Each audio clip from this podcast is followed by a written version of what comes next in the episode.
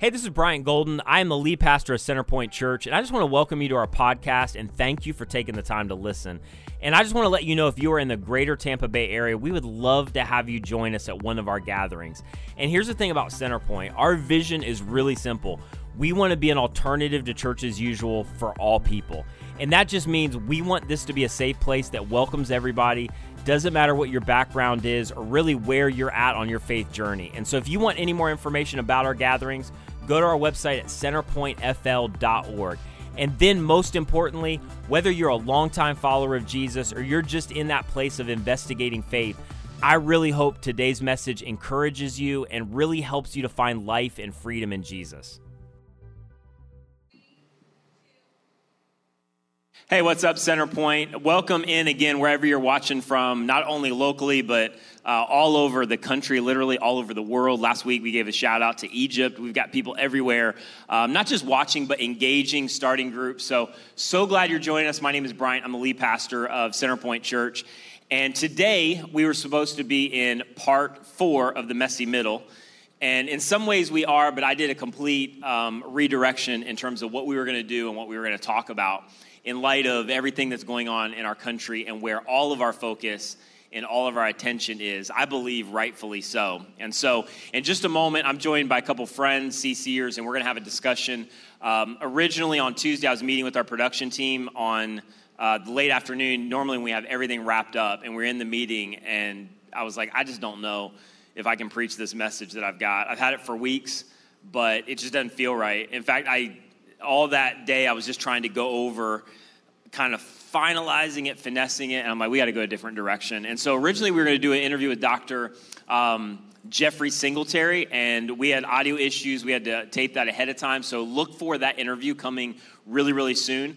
But I love how it worked out um, to have my friends with us, um, Aaron Ramos and um, my friend Jason Quash. Again, like I said, both CCers, both friends, um, both are just very thoughtful around the subjects we're going to talk about, have had a voice in this. And so, wherever you are, I'm just encouraging you for the next little bit to remove as many distractions as you can. Um, if you've got kids, uh, go download Disney Plus and get them watching something if they're not going to engage in this. And just try to get some uh, really focused time. And here's, here's our goal for this. And we've all talked about this a little bit, is we just want to have a conversation um, in a discussion and invite other people in. And so, my promise is that some of you are going to like some of what we say, others of you are going to um, be potentially offended by what we say, get angry. Um, but our goal is to be honest and have an honest conversation. And honestly, what we wanted to do today was model what we're hoping begins to happen, honestly, not only for our church, but for our city and way beyond. So, all those emotions are okay. I'm just asking you to stick in all the way to the end and that we could listen to one another. And this could be the starting place of why don't we all do this? Why don't we all sit down and have conversations and realize we don't have to agree on everything, but um, there is unbelievable value in hearing each other out. And so that's what uh, we're going to do as we look at the events specifically over these last couple weeks and the horrific event with George Floyd.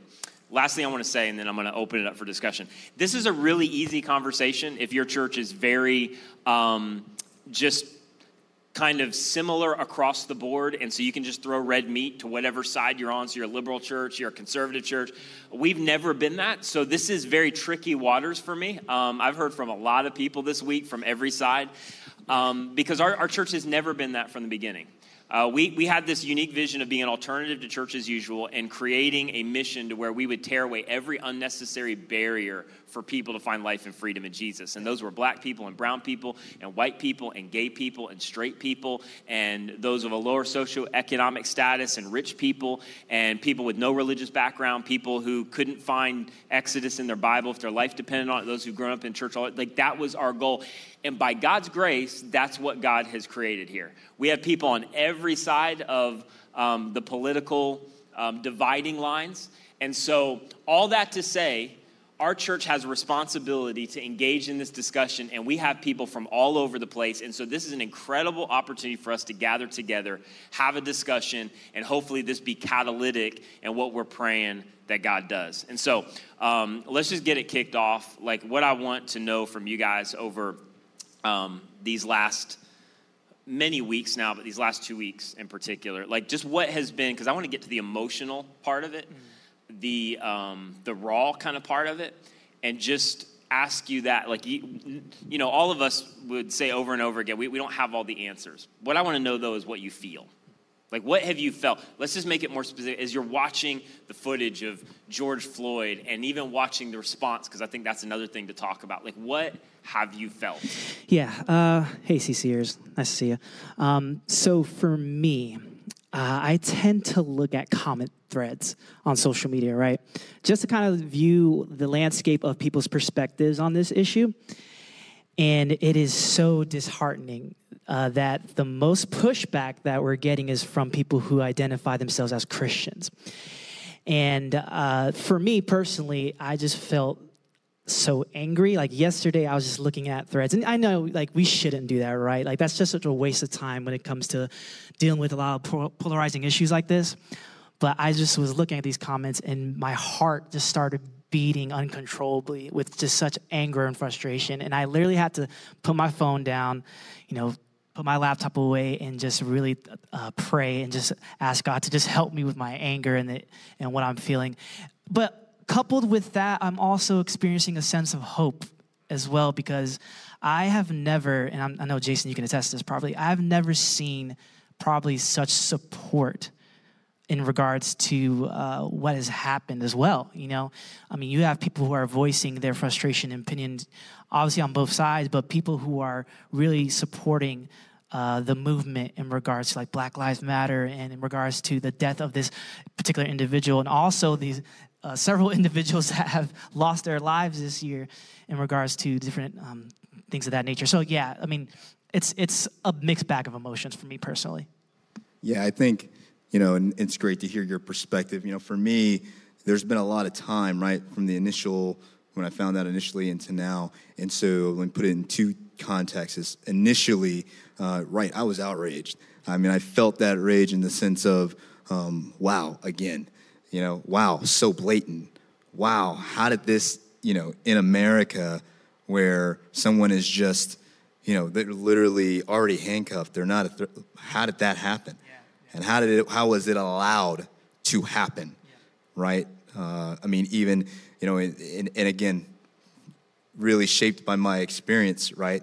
Being in, you know, as a service member, uh, you know, having served overseas as an infantryman, there is an escalation of force, right? Even there that we use against a real enemy that we have to use, right? This is against our citizens, but be, you know, but yet again, because he was black, he was African American, you know, and this isn't the first time, you know, and so there's a systemic issue, and so it went from that aspect of wow, then to man, I pray over my kids. Yeah. Man, I, th- this is the world they're, they're living in. Mm-hmm. Father, help me to teach them to treat all people, right, with dignity and respect. Father, help me to pray for those people who are, you know, who are, who may have a different perspective about this. You know, immediately, you know, and I, I run, you know, every morning. So just about, and so on my runs, I was just praying just praying on the runs, praying for people all over, and praying for, you know, that, that we would all come to this awareness of identifying the issue, right? And then being able to correct the issue in love and move forward. Yeah. So you just mentioned something. I want to just touch on this uh, briefly because we talked a lot about this, but I think it's worth bringing up again. Is immediately like guys like me, honestly, um, not to overgeneralize, but want to reach for you know maybe it's an isolated incident, or you know we've talked about this a lot, but we want to wait for the facts and we want to wait for more information. And uh, you mentioned the word systemic, and uh, I know a lot of people are going to think we're just pulling a word you know out of, but it's a it's an appropriate word, and so like there's this this systemic um, injustice uh, that a lot of times we don't want to acknowledge, and there's also like personal history that you're coming with. So, like, what what, what is your view from that side of it as you watch something like that? And um, this is something that has been now years of me trying to get educated on because I haven't experienced any of that. But but this issue of systemic racism that goes back a long time and your own personal histories that you're bringing to it that cannot be divorced. Um, so, so how did you view things, and, how, and I'm going to say it again, how did you view responses in regard to that? Just Oh, You mean in regards to like how people respond to this issue, or um, Yeah, so they respond to the issue, but again, we, we constantly, like our, our communications director, uh, I don't know if this is original with her, but she uses the term, we, orig- we immediately want to go to like all these what about isms, you know, um, and, but, what about? And we can't stop and pause long enough to just focus on the issue at hand, not saying all those other issues are not important, but there is gross injustice that I'm not sure how you can deny it, though many people are denying it, that you watch and you look at, but still, even in that, maybe in a way to appease our conscience, we want to go, but I'm not really sure it's that bad. And yet, there's this whole systemic um, history and there's a personal history that you're coming in with. So I guess that's what I'm asking is like, what is that trigger for you? Well, I think the issue is people see it or people think that it primarily matters when it happens to a large number of group of people. Like that's only the indicator where it actually matters. But the actuality is that if it happens to one person, one statistic, it matters. And I know for me, as far as what I've seen personally in my history and how what I've experienced, and I've never shared this publicly, so this forgive me if I don't really share this the right way uh, or the way I think I should intend to share it. But I was driving, this was maybe in my early 20s, I was driving uh, to a church event in Lakeland, and I was passing by the road that leads to Sun and Fun, you know, the little uh, air attraction that they have in Lakeland. And there was this long line uh, to get into the Sun and Fun entrance, but I wanted to just simply pass the line, continue to go to the church function, right? So, me and my friend, who's also Puerto Rican, uh, we're in the car and we're just simply waiting, driving, driving. So we get to the point where uh, there's a couple cops, and they're basically uh, advising whoever's going to the Sun Fun, please just turn in, like everyone. Uh, they're basically trying to say that we're blocking the road in a sense, but it was clear that you can just go continuous to the road. There's like no roadblocks, you know, no, you know, anything hindering for us to go where we needed to go. So I just rolled down my window, say, "Excuse me, officer, I'm not going to the Sun and Fun. I just want to continue on to the road." He goes, "Pull over." And I was just, "I'm, I'm sorry, excuse me." He goes, "Pull the f over." That's what he said to me. So I pull over. I'm like, okay, I'm not sure exactly what's happening here. His partner comes up to the car, and you know, gives us a spiel, license or registration. Gave my license, whatever. So what's the problem, officer? And he screams at me, "Are you stupid?" Now I'm just perplexed here because I've been sitting in this line for 20 minutes just trying to continue on and go to where I need to go to my destination. And I'm like, excuse me, sir? He's like, are you stupid? And I was like, uh, no, I'm, I don't, I'm not stupid. I just want to go to where I need to go. And he just starts berating me and accusing me of actually, when, we, when I pulled over, he actually accused me of almost hitting his partner like literally accused me of almost hitting his partner. So he accuses me of that. And then he asks, and then he also even accused me of skipping the line as far as like trying to uh, pass other cars when I was literally in there for 20 minutes in the same line as everybody else. And mind you, while I was pulled over, and this is just a scenario in this situation. Let me just preface this, guys. I'm not saying all cops are like this, all right? I just have to preface that. We know there are good cops out there, okay? But just from my experience and my situation, this is what happened. So while I was pulled over and why this guy was berating me in my face, it just so happens that a family, a white family in a minivan, skirted on. While me and my brown friend were just getting berated by this officer. And luckily, he just decided to just let us go and move on our way. So, as far as in regards to like my experience, it definitely informs a lot. You know, it's just that's just the reality when it comes to these type of situations. Yeah.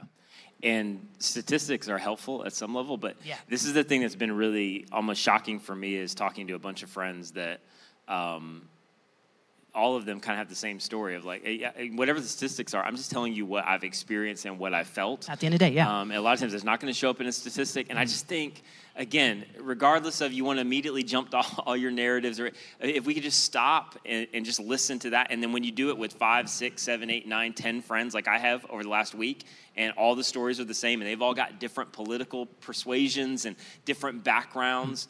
Um, and yet all have like a similar story. It, like, hits, it just causes you to rethink. Yeah, things. it hits differently when it's someone you know. And I think that's the key thing. You know, a lot of people can't experience this because it's something that they've never really gone through. But when you know someone that has gone through this, it just touches your heart differently. Yeah, I think so. You know, to answer your question, and, and, and it echoes what Aaron is, is, is already said, right? Um, it's an isolated incident, only happened one time. Uh, you know, and, this attitude of apathy, right? That's what it is. It's an attitude of apathy, right? Um, Jesus went after the one. Amen? Yeah. Jesus went after the one. I got it. 99 are straight. All right, we're good. There's still that one sheep out there. Yeah. Right? You know, you know, again, I'm shaped by my by my experience as well, you know, and my experience in combat. There are plenty of missions, you know, earlier on in my career where I went after the one. Right? I had to go save the one. Mm-hmm. And so when you think about that, you know, and there's one in particular that I think about. I didn't care who that one was. Got to go get go. I got to go get that one. Right. That's our job. Right. So that's the mission of the church. Amen. Right. That's the mission of the church. If not Christians, then who? So the mission of the one. Right. Let's just echo that. You know, for me personally, um, so going to the personal experience, you know, I was in, I, you know, there have been there've been you know, we all have quite a few, um, but let me also say this, okay? You deal with those in, you know, situations and realize those are individuals and that not everybody of that background thinks that way, right? right? So, that, you know, I want to make sure that we, you know, that the enemy doesn't divide us but unites us in that way and that's the purpose of this so as you're watching this just realize please understand that right but you have to listen right? You have to listen to understand, right? Paul says, I become like them so to win a few. Understand, listen, cultural IQ. So growing up for me, right, both in my background and, and both in my family, we, we've, we've had, you know, throughout generations, right? I, I we shared it in the podcast, um, you know, my great, great, great, great grandfather was a runaway slave from Thomas Jefferson's plantation. My great grandfather, uh, excuse me, my grandfather uh, on my father's side served in World War II. My, my grandfather on my mother's side, uh, so my grandfather, who I was very close with, um, you know, he had to be moved. He only had a seventh grade education because he had to be moved around um, because he was falsely accused, kind of like an Emmett Till scenario, right? And a lot of people say, oh, Emmett Till was, uh, that was just a one off no, during that time there was quite a few. There's quite a few incidents of that. My grandfather was in an incident like that. They had to move him because the KKK was trying to kill him. So this is your grandfather. This is my grandfather. Like this is not my great. This is my grandfather who literally drove me to swim practices every day. I mean, you know, and the only reason I knew that because I remember when I was younger, um, we were driving somewhere and I was reading a sign and and he read the sign, but you know, I didn't know if he read it correctly. And uh, you know, so then then upon asking my mother and, and family, like, yeah, you know, your grandfather did this, but my grandfather still went on to be successful, right? But this is something I say that in the sense of this is very real. My his grandfather, right, was his grandfather, so my great great grandfather, um, was uh, was a slave to my great great grandmother, right? So this is 1800s, right? So they didn't know they, they, the reason they got around, they had to pretend that he was basically not pretend, but basically act like he was her slave, right? Um, and so there's a lot of history. Yeah. So we all bring a bit of history. This is yeah. not. This is there's history along both sides of the family, uh, you know. And so I, I, go back to again my personal experience with this, and, and, I'm saying that because it puts it in context. Growing up, say, yeah. hey, look, you have to understand, you know, the world's a little bit different for you right? You understand you have to know your, we call know your operational environment. You, you know, right, wrong, or indifferent, that's the world, okay? You have to understand that, right? That's, that's, the, what, that's what you grow up knowing. Hey, you're gonna be, you gotta, you gotta try harder because it's gonna be, you're gonna get criticized or you're gonna get analyzed, you know, 10 times worse. So you better, you understand you have to succeed. You go in knowing that knowledge. You better be, hey, around cops, you better, you better, both hands on the steering wheel. Whatever they say, you better do. You want to come home. You know, that's what we, that's the message we get as young, you know, right? As young, you know, men of color growing up in America. So, you know, I remember I was, a, you know, I great grades in high school. Um, I remember as a freshman, I was a delegate uh, on the freshman class. we had a homecoming parade. I know I mentioned this in my podcast, but for those who didn't see it, we had a homecoming parade, uh, and I had a pass to get into uh, the parade, uh, right? And so the, the, the theme was the class. I was class of 2000, right? So class 2000 on wheels. Everybody bring your skateboard and your bike, and we're going to be in the parade. So I come up to the gate, and I have my, my bike with me, and the, uh, the police officers, you know, I'm seeing police officers stop me. Now I've got a pass from the you know, from the student delegation, the teachers. I've got a pass to just go uh, into the into the event. And they stop me, they frisk me, they say, "Hey, come on over." I mean, they, I mean, they pat, they they literally hold me up, pat me down, and the, the officer this isn't says, like standard procedure. Like this, this is not standard procedure. This is like, just... and I have a pass, right? I, am like supposed to, to be the guy with like, you know, hey, I'm with the, I'm with the you know the setup crew, right? I mean, like, I've got a pass. They frisk me down, uh, and the police officer says, "We have to make sure you don't have a gun." I'm, I'm in the ninth grade, right? Like, you know, now I went to a predominantly white neighborhood, I mean, a, a, predominantly white school, okay? And I got it, I understand it. You know, I mean, I, I graduated, I was the only African American in the National Honor I get it, you know? I understood my operational environment, but it still did not make it right.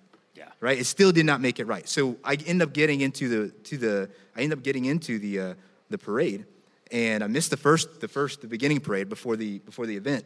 So we're in the halftime, and I'm in the parade. I'm going around, and I tell all my friends, right? And, and there's a message with it. I tell all my friends what happened, and they're just they're also stunned, right? So they're also stunned. Again, not about color, about what's right. They're also stunned, all different backgrounds, right? But mostly white. So we're in the we're in the parade, and it's in halftime, and we're coming around, you know, the, the track there. These two cops just come running straight at me, right? and they're yelling at me like, "We told you to put your bike back there." And they're just at this point, and I just see these two guys, you know, these these two cops running at me, and one, you know, you know, you you're watching their hand, right? And their hand is going, you know, going to the side. And at that point, I, I am just like, what's going to happen? I'm thinking to myself, okay, how is this going to end? This may not end well. And even though I'm here, I mean, this may not end well. Here's what happened every student on the class officer that was in, in that freshman class with me, they turned and looked at those cops and said, You literally yelled at them, He's with the parade. They stopped. They stopped right in their tracks. And they stopped, looked at each other, and turned around and went about their mm. business. So the message is, right, in this story, right, again, my experience, and there are others, but the message of that is that it takes all of us. It takes all of us. Mm right? This thing takes all of us to recognize the wrong and then to write as Christians, as the body of Christ, yeah. right? To not allow those things to occur.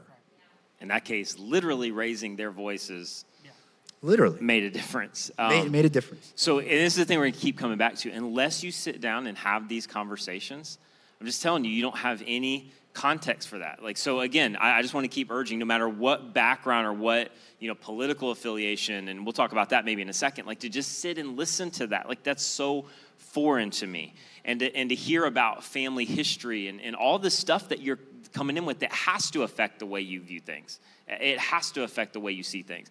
Um, and just this, like, just talk about this systemic issue a little bit more for a second because I think uh, both, all three of us uh, listened to a little bit of Dr. Anita Phillips. Um, and uh, originally, Aaron, I think you were the one that sent it to me. And there's some great information. We maybe will link that.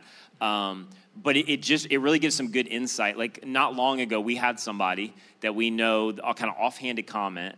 Um, hey, like slavery ended a long time ago. Like, why don't we just, this is a, why don't we just get over it? Um, and that's, I mean, that's, I don't even know if I want to deal with it, but that those kind of statements are pretty prevalent.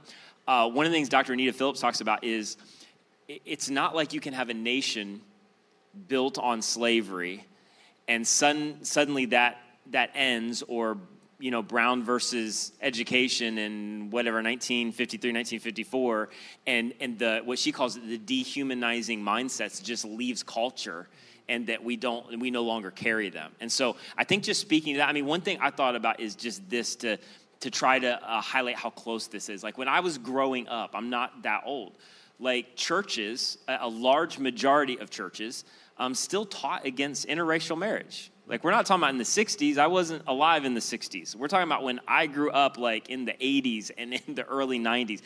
Um, they would they would teach against, or sometimes it was kind of you know it wasn't explicitly taught, but this this whole idea of of using taking verses out of context and teaching against this. So that's just one example of how close this is. To think that we're far removed, I just think is my own experience tells me that that's not true, right? So talk a little bit about that, like shifting the conversation a little bit to that dehumanizing mindset to where we may have this idea of like, well, I'm not a racist, or I, you know, I try to treat people well, or you know, I have a African American friend at work and we get along, and, and without recognizing um, that there are still these mindsets that are so embedded in culture.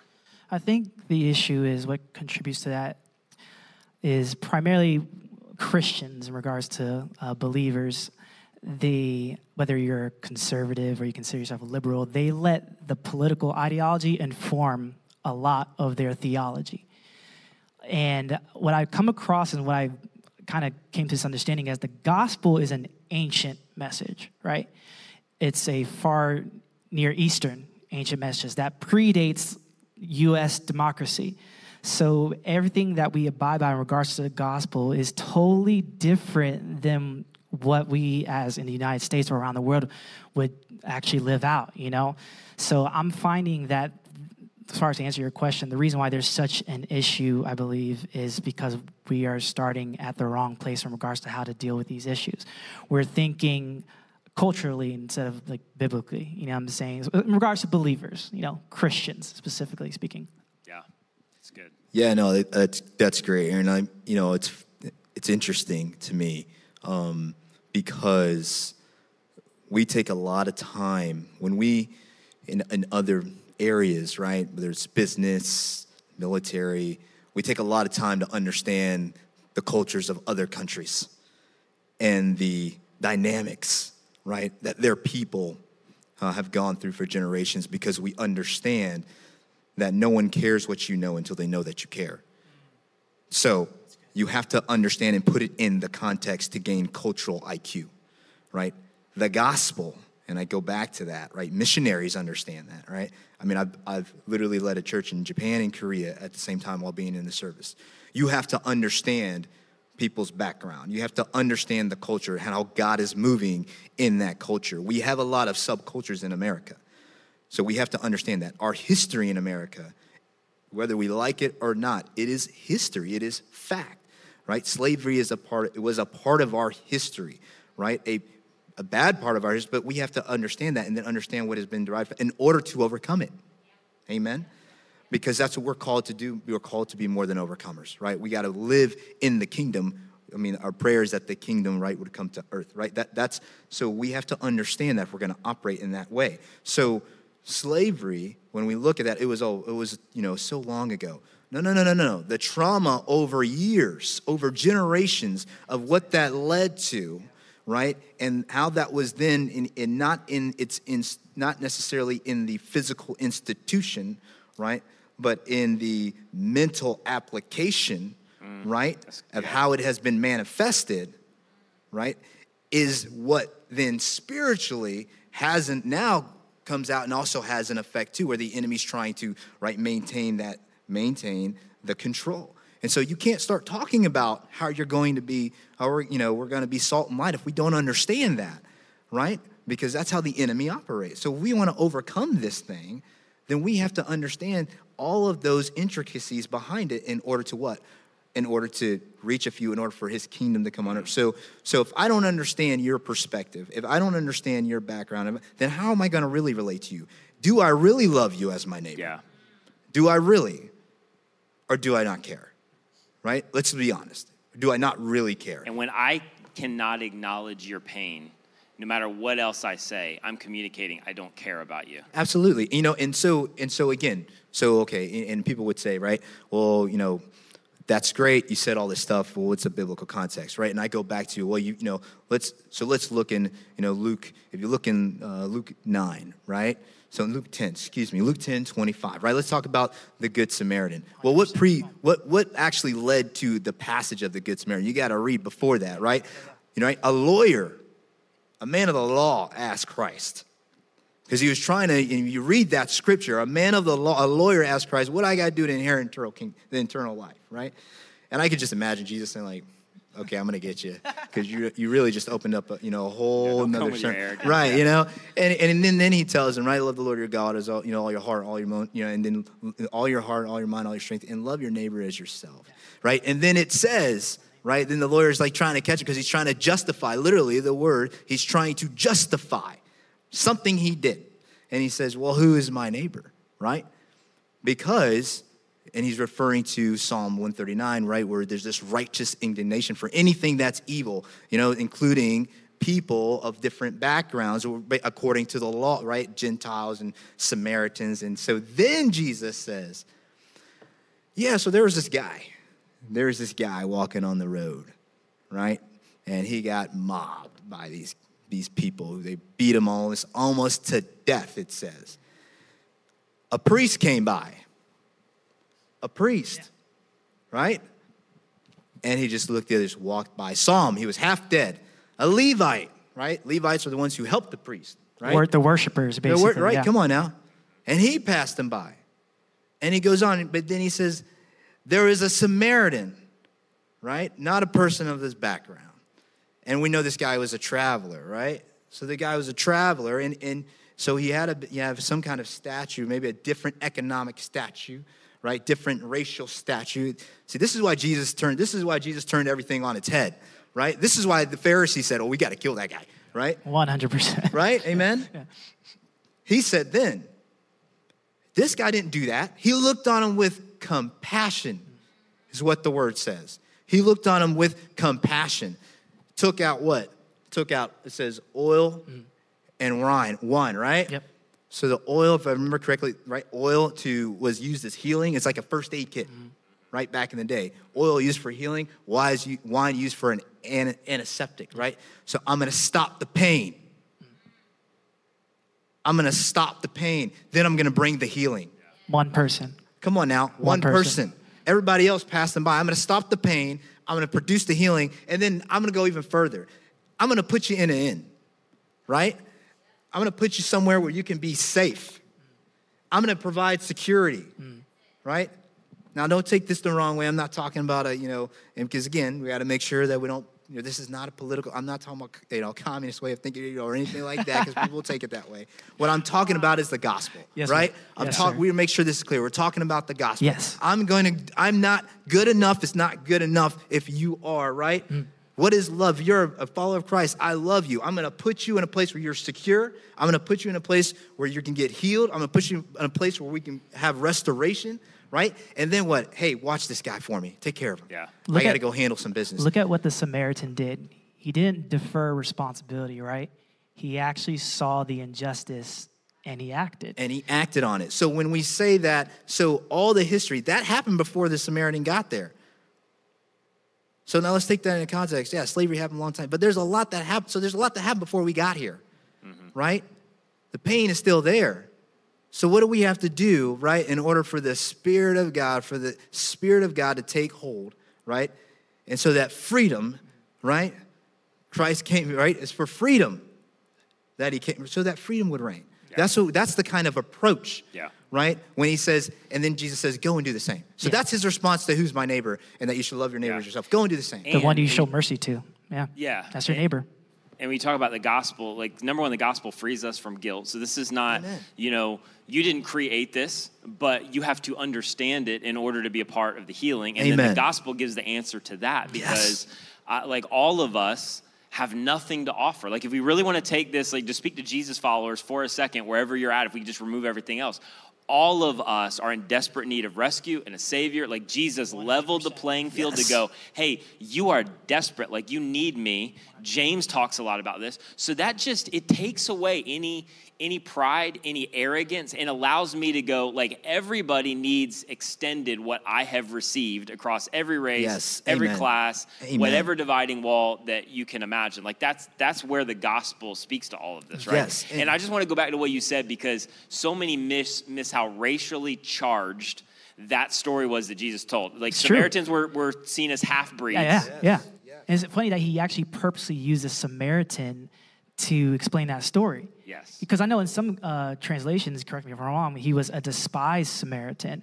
That's what they actually called him. So it's funny that it took a person who probably experienced a lot of hate, you know, a lot of racism to actually be empathetic and help the one Yeah. who needed it. And it's not even probably the Samaritans in the first century. Yeah, 100%, They were right? hated and despised, and they didn't. You didn't need to know their their individual story as a group. If you were a Jewish person, you wanted nothing to do with them. And Jesus takes a Samaritan, highlights them, attaches good to their name, so that all throughout history. And we lose it, it's not a big deal to us. To a Jewish person, that was unbelievably offensive. That now, every time Samaritan would be mentioned throughout history, would be the good Samaritan. And Jesus was constantly picking out a group, a person, an individual, and highlighting them. Hey, all little children, come to me. Will you not care about us? Right now, I want to focus on the children because in first century culture, you don't view children as people. I'm going to go to a Samaritan woman. That's going to be kind of a two for one a Samaritan and a woman. You didn't do that in that culture, Jesus did. I'm going to go to Matthew's house. You don't want to hang out with us? You're not the point of the story right now. People like Matthew are being marginalized, so I'm going to move in the direction. So let me. So, let's talk about Black Lives Matter. Yeah, so That so- leads me no, right. into that, and I know So, that's right, racially so- so again, so- I want to talk about this with a little nuance of not uh, not just Absolutely. black, white, Nope. wrong, right, bad, Right. evil, like bad, good. Like like let's talk about the little nuance where we just don't throw everything out Yep. without again hearing a little bit of the context behind it. So let me set it up I mean, that like, way. ba- the basic definition is where you're, as far as for Black Lives Matter, because people know that there's an organization, right? And then there's the movement. And a lot of people like to kind of like muddle the waters between the two, because obviously there's stuff on their website that as a Christian believer, you wouldn't necessarily, you know, believe in as well. And I think people like to keep pointing to the actual organization and just disregard the actual movement itself. So, I mean, it's just to basically break it down is just advocating the lives of the unheard, which are right now in regards to what's happening recently. It's just our fellow black brothers and sisters who are experiencing this. I mean, that's just essentially what it is. Yeah, so I mean, I mean, Aaron hit it on the head, right? You got to understand, you know, again, as a as a believer, you can separate. I mean, we're mature enough to be you. able to separate, Thank right, the, the the two things, right? I mean, if it's not in line, we're supposed to separate be, the two things. right? But but then you're right, and, and I just say, right, um, that's the charge, right? Be mature enough. God has given you the authority and, and the wisdom, right, to be able to and to to discern. Okay, so let's let's make sure first that that that is clear, right? Dr. King said it's not where we stand in times of right comfort and convenience, but in times of trials and controversy, right? So understand where you stand, right? So you stand because Black Lives, the the the the, the message, right? Let's go again. So we've clarified this. The message goes back to, and I and I say this is very specific. The message goes back to, right? the person who's been disenfranchised, the group that's been disenfranchised, right, is how we would maybe put it in Right. another term, right? The group that's been dehumanized, right? Fact. This is we're, we're not even talking about we're not talking opinion. We're talking fact. So, does that person's life matter? Yes. And if you can say yes, then you got no issue. Period. Because, yes, I got it. All lives matter. The person being disenfranchised, that doesn't take, the person who, black lives, people that look like me, right? And which I think is, which I think is just, you know, amazing. And again, it goes to show I've got, I'm, I'm African American, German Jew, Cherokee Indian. I've got so much in me. But Roger, black lives, right? Because, because the world we live in sees this, right? Black lives matter. A person matters. If we can agree to that, which we all should, right? It's not, it's not devaluing anyone else. It's not saying someone else is, is lesser or greater. It's just saying that's the person who's being disenfranchised right now. I'm standing in agreement. That person life matters. Yeah. Black lives matter because Jesus loves them just as much Yeah. as he loves me. That's it. So if you were to remove the race part of this, and we were just in church having a conversation, if somebody told me that they did not matter, I'm going to rush in their direction to do everything I can to show them that now. they matter. And we've done that with our church with multiple groups centering around multiple different things to go, hey, just so you know, you matter. Regardless of your sexual orientation, you matter. Go on down the line. And that's, I, I love what you said. And that's exactly what Jesus did. Yeah. When Jesus is highlighting a Samaritan, is he saying Jewish people don't matter? Of course he's not. When he's going to Matthew's house and going, all the rest of you are not invited, uh, is he saying that they are not, they're not worthy? Or they're- of course not. It's, it's like using this analogy. It's like my wife saying, you know, Aaron, do you love me? And that's like me responding, honey, I love everyone. Like, what, what are you talking about? Like, I, I love everybody, not just you. I love everybody. You know? So, I mean, like, just take that into consideration when you're, you know, thinking about these things. You know? And I, and I think you know it's to, again. I mean, so the heart, right? And I go back. So, what does the Lord require of you? What does the Lord require of you? To do justice, to love mercy, to walk humbly, right? Out of Micah, right? what does love What does the? Lord require of you? I think when we ask yourself, what does the Lord require of you? Right? Does that mean that to all people, right? And that's true. But in this particular situation, Yeah. in this particular situation, right? That doesn't devalue anybody else.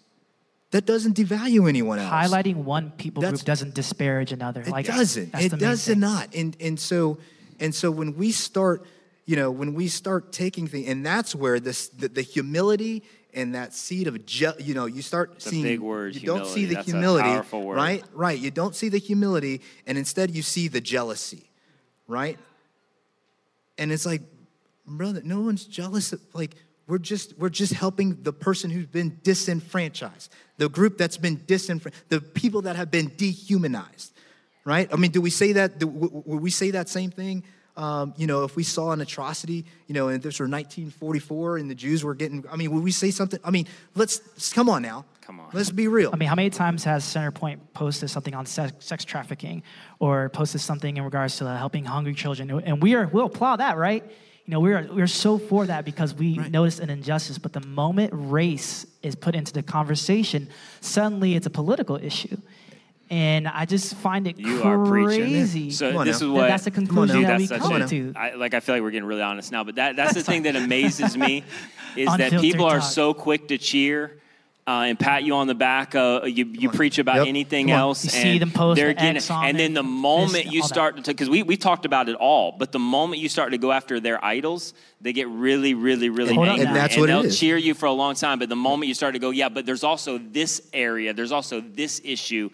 But man, it is so, I mean, it's so deeply intertwined, I think. And, and I think at some point we'll get to this part of the conversation with our, our political views and us really, I think, gravitating toward the wrong kingdom. Like everything we're talking about with Jesus' stories was because Jesus was introducing an upside down kingdom. They were wet, ready for him to come in and rule and return Israel to its golden age, like make Israel great again. And Jesus had a different agenda to go, no, no, this, it's not about any of those things. On, right. This is a bigger kingdom that's bigger than Israel. Yes, it's bigger than this nation. It's bigger than the world. It's bigger than your race and your ethnicity. And all those things matter because I created them. But I'm creating a greater kingdom and Yes. a bigger kingdom that tears down all of those dividing walls. Yes. So it's why in Colossians, Paul is able to say, first reference to egalitarianism, I believe in all of literature. There's no more Jew, there's no more Greek, Mm. there's no more Scythian, there's no more slave, there's no more free. Again, all of those distinctions matter, but now you being a follower of Jesus matters a lot more. Right. And it's why we should be able to set our politics aside for a second. Right. And I'll just say this Galatians 5:16. Paul said it, the only thing that counts is your faith expressing itself through love. So if the way that we have handled this or posted about this or talked about this does not fit into that, then we have missed what it means to be a follower of Jesus. And we Yes. probably love our politics and we've probably done a lot more Fox News watching or CNN watching than we have read our, reading our Bible. So you know, I mean, get, uh, uh, right? You you hit no. We're preaching now, right? I mean, we're we're, we're well I was going to be more reserved, on, but know, you guys. we're re- right. we're bringing and we're running out of time, now. so You know, somebody's have to give me a cue because I I don't feel done. Um, so you let me know the absolute last cutoff here, and we'll be done. So what you said, right, in, in that holistic aspect, and again, I go back to your question, right? Your question, Black Lives. So, you know, what that tells to the to someone like me, right? And I had this conversation with with someone I deeply respect, and and it and they were then able to go out and then and then stand on on ground after this. You know, this person who I had worked with previously, and um, where I had immediately said, "Hey, this is wrong with the last with the George Floyd issue." And here's here's the concern I have, and what do we do as Christians, and how we should respond to people. And I said, "Hey, you know, just just I agree with you, but right, I agree with you, but but I want you to you know to you know be cautious because you know." And I, and I just started talking to them about this, right? And I said, hey, and they started talking about people and their formation and, and things of that nature, or they worked with rather. And um, and I said, hey, well, just just so you know, um, you've got people that that may be working for you that look like me, and guess what? They're looking too.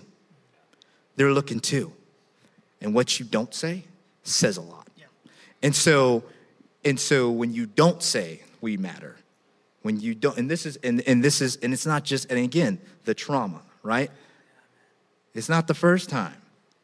It's repeated over and like an abuser, uh, over and over. Okay, here we go again. Yep. So you're actually almost, and it's sad because you know it's almost like expecting it now. Yep, yep. Don't expect them to say anything, you know. But that's where you know. So, so the over and over again. I said, I said, remember, you've got people like me looking at you, wondering, are you going to say something this time? Are you going to speak for truth this time? Finally, something's going to. say Are you going to do it? I said, yeah. that says something to us too. And, and that's the, you know, and, and, and at the end of the day, and so that person then took that. I mean, it immediately stopped them. I'll tell you, right after that, they went on to, to, to make a statement. Mm. And the response that person got, and they said, Thank you so much. You freed me. Yeah. Know the truth, and the truth shall make you free. Yeah. It freed that person to stand for what the truth was, was that, yes, African Americans in America, their lives matter. The injustice will not be tolerated, right? I'm not, and that person did not fall to the Matthew 23, 23 of woe unto you, Pharisees, right? You bring in all this, you bring in the money and all this stuff into the storehouse, into the temple, but you fail to execute justice and mercy. Yeah. And then he goes on to say, you're, you, you, you know, he talks about you're, you're straight out of that, but then, yeah. right? And, and the point of that is that you, you look at all the little things of the law, but you're failing, you're missing the big picture. You're missing the big picture here, which is to love your na- love. Love your neighbor, yeah. right? So so again, that's that's the sentiment of black, you know, when, when you say Black Lives Matter. So I, well, I was just going to add to that the I had several people this week um, say things to me, not not out of I think genuine concern of like you're going to make a lot of people upset or a lot of people angry. And uh, one of the best statements I heard this last week was from um, Pastor Steven Furtick, where he talked about really pursuing ethnic diversity and racial diversity in his church. And he said, but to, to pursue that and then not speak against injustice, like what am I doing? Just arranging the aesthetic, you know, where you're just talking about it, but you don't. And so this, this almost makes me emotional because number one, that statement of you're make people mad, I, I don't care because the, the gospel of Jesus Christ, like what he introduced, is so countercultural that it is going to, like, here's the thing, we've talked about this before. The primary role of Jesus was not to come and comfort, that's the Holy Spirit's role. Jesus' primary role was to come and disrupt, and he disrupted everything. When they thought he was going to take his seat with the religious leaders, he turned over their tables. Like everything about it was disruptive.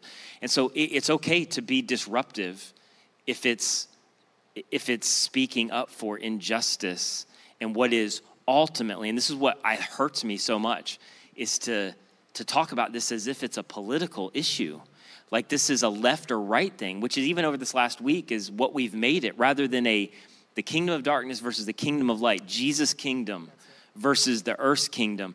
This is deeply personal. This is me talking to brothers and sisters over this last week with tears in their eyes, and I have the responsibility to pastor them.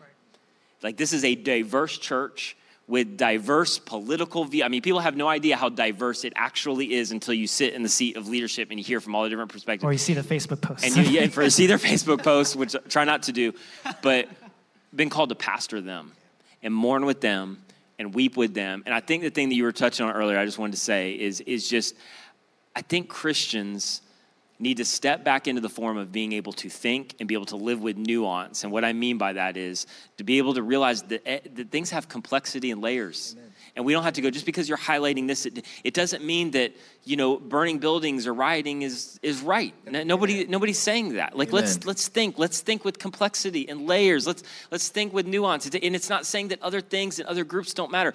But this is a watershed moment for our nation where when all of culture is looking at this, and it's not enough to say I'm not a racist.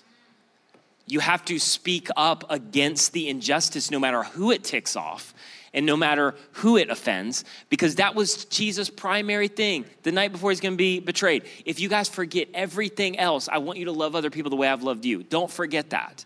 And a lot of us, we have forgotten that. And we are clinging to political power and to whatever we want in terms of our nice little comfortable lives in the West. And we've forgotten we are foreigners and strangers, and this is not our home. And you and I are going to live in eternity together forever. Amen. Like this is a forever relationship. Amen. We Amen. better start having conversations now and learning how to love each other. Yeah. And you know, in, in the thing, you, you hit the nail on the head, right? It's, look, this is not about, this is, this is, nothing to do with, you know, any anything political. This is, the, you know, again, as believers, it is about what is right.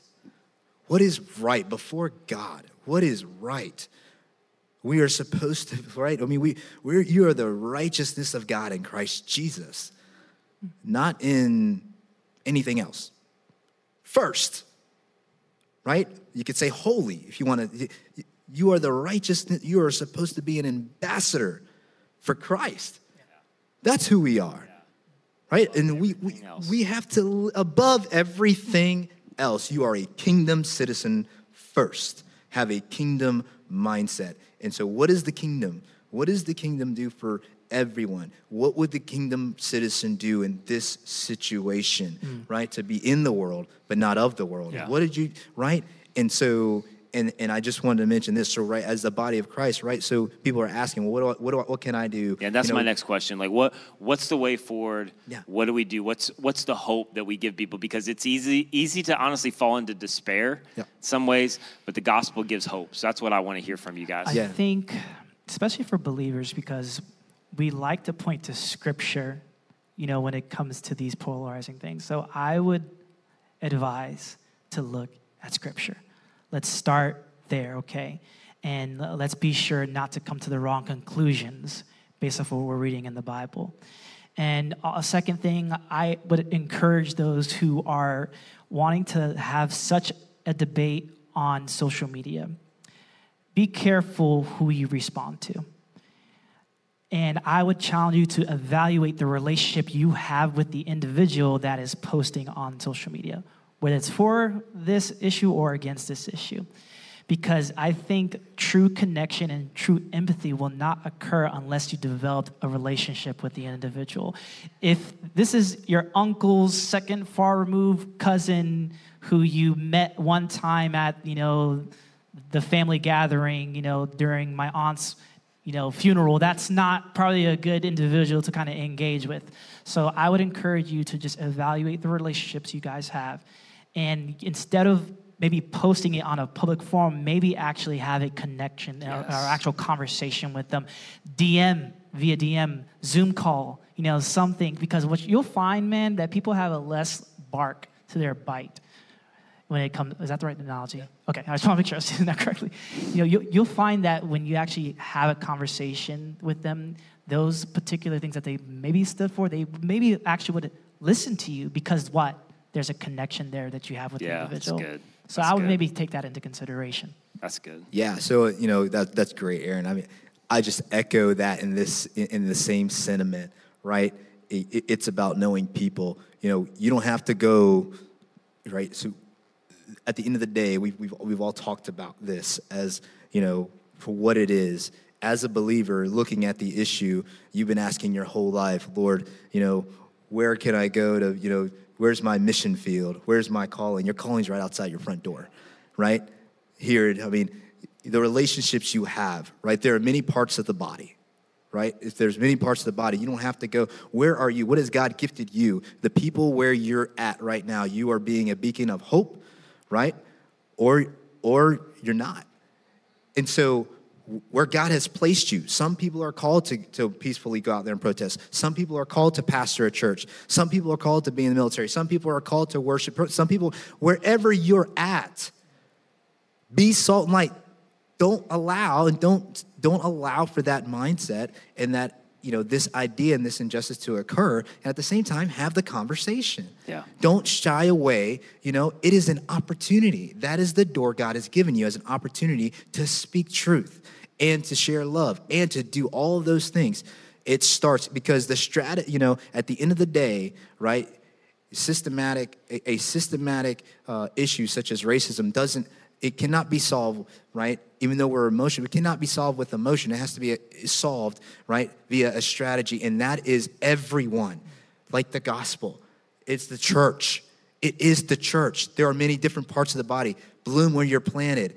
Be salt and light where you're planted. Yeah. Because that is how it changes, right? With your children, right? Teach them the right way to love others. Teach them also that it is wrong right? To, to not love others because of the color of their skin, if they're African American or any other, right? It starts there. Yeah. Uh, just one quick thing I wanted to add. Um, so scripture is pretty clear. It says we don't wrestle against flesh and blood, but the mm. principalities and strongholds, right? Racism is a stronghold. And when you think about injustice in the grand scheme of Jesus, God, and this whole thing in regards to Christianity, um, specifically God cared about injustice so much that to satisfy justice, he poured his wrath on his son. Mm-hmm. Amen. Amen. Like, like think about that. Yeah. Like that's such a critical thing to think about. But to even take this conversation even further, that we may have not even discussed, for those who are advocating for you know Black Lives Matter and things of that nature, and you know stuff like that, I think what we need to take into consideration is Jesus's design and the plan wasn't only just to implement justice, but also to have reconciliation. Yeah. Like, and I think that's the part that me, as an advocate of this movement, kind of tends to forget that Jesus doesn't only want uh, people to be informed, he wants people to be transformed. Yeah. Yep. And Amen. I keep forgetting that like so much because I'm just so charged yeah. I just want justice. No, they need to go to jail. No, they need to yeah. be sentenced for a long time. But I think the real the realization that I'm coming to when it comes to this movement is that Jesus wants them to be healed. And, I, and I would even yeah. take that, and, and, you know, I would even take that further, and not just to be healed, right? But it says, be transformed, your mind would be transformed yeah. and renewed. Yeah.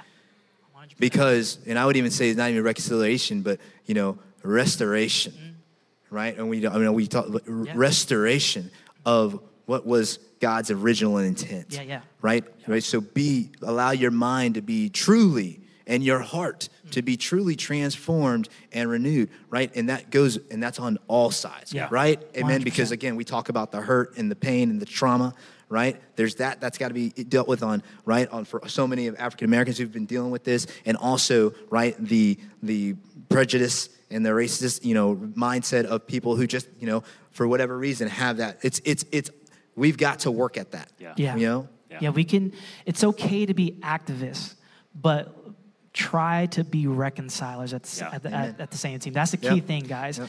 Um, when it comes to all these charged conversations, stuff like that, let's have a good expected end for our enemies. That's good. Amen. Like that's that's the way Jesus would also look at this situation. Like obviously we want we want to be transformed, we want to be informed, but we also want to hope for transformation as well. Amen. well. And I think, and this is a whole other thing, so I won't go into it, but there, has got to be a place for anger and frustration. Um, yes. It's talked about in the New Testament. In your anger, do not sin. There's a way to direct that. But I think recognizing what you're talking about, what you're both talking about, is we can't argue people into that. Like that, yes. we, we can have conversations and we can push people toward Jesus. And obviously, there's activism in that, and there is doing something. But Jesus has got to change the heart to reconcile people, yes. and we're not going to argue them into that. And so, Amen. what I would say is, um, what we're doing as baby steps is we've created a whole site. Um, that if you go to who we are link on our website right under there it'll talk about or you can just go to the direct link centerpointfl.org slash race and there's a bunch of resources to start number one with education to begin to listen to begin to hear that's something that's been so valuable for me over the last so many years those are on that site there's also an incredible um, uh, link to be the bridge with and a ton of incredible resources. And one of the things we're going to do very soon is start a Be the Bridge group that's going to bring a lot of different people together. And so I would just encourage you, you have nothing to lose. If part of this has ticked you off, that's fine. But you have nothing to lose by beginning to engage in learning and having having a conversation. And the best thing I told, I think you guys, I told you this offline. The best thing that I got this last week was after last weekend, somebody DM'd me, uh, basically somebody who looked just like me, um, about my age and said, you know, I haven't realized literally until now I've lived my entire life in an echo chamber. Like I listen to everybody who looks like me. We have conversations about race, and they're just they're another middle-aged white guy. And for the first time, I'm beginning to see there's a, no, a whole nother perspective that I've never engaged with before. That's my hope for hundreds, maybe thousands of people. Go to that website. There's also curriculum on how to lead your kids. And what I would say is, we're going to continue to have this conversation. In fact, I'm going to wind this series up next weekend, and we're just going to talk a little bit about, um, for us as a church, what are some things that we can do in this season. And it's not a political thing, it's a Jesus thing. And so um, I know some of you are tired of the conversation. Um, you're really uncomfortable having the conversation, but it's going to continue to happen. And so, what I want to do as we close and this is what we hope that many will take from this and do maybe right now in their own home. That we're going to pray together. And then um, as our worship team comes in just a second, uh, when they're done the final song, we're going to uh, flip over to just a, a, time of prayer for reconciliation and healing. So would you guys just join me? And Jason, I'm going to have you lead us out in prayer and pray for those who are listening. Um, but if we could just join together and do that. And wherever you're at, wherever you're watching this, if you're in your home right now, we'd love uh, for you to just join us and pray with us. So.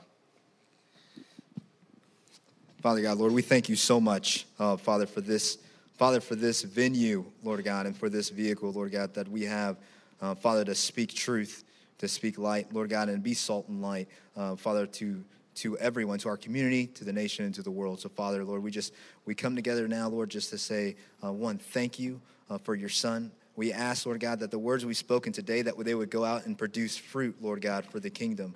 Father, that they would bring about a change, Lord God, in men's hearts. Lord, that they would bring about a change, Lord God, in our society and our culture, Lord God.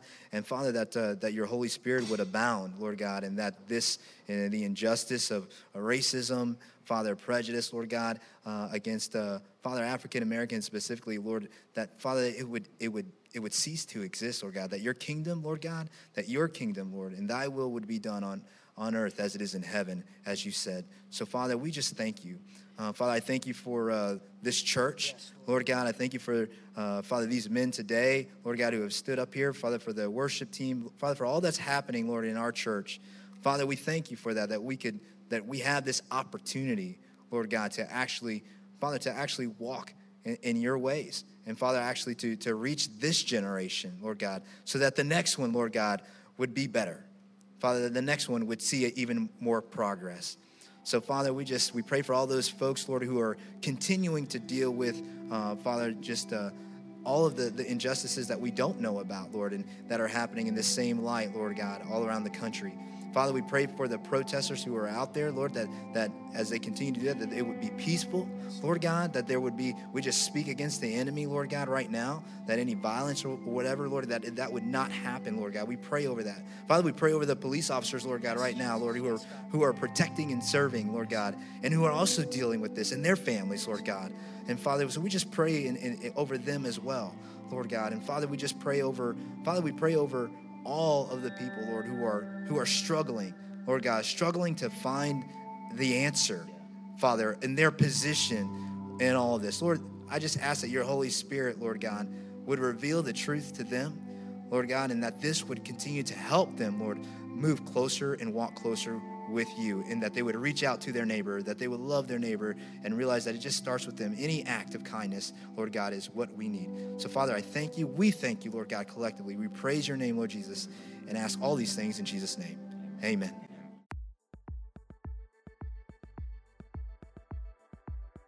Thank you so much for listening. If you enjoyed this message or have been impacted by Centerpoint Church in any way, would you consider helping us out in one of two ways? First, if you would just spread the word, share this message with your friends, family. Maybe you could go rate and review our podcast on your favorite podcast catcher, but this helps us so much more than you know. And secondly, this ministry is supported by people like you through their financial generosity.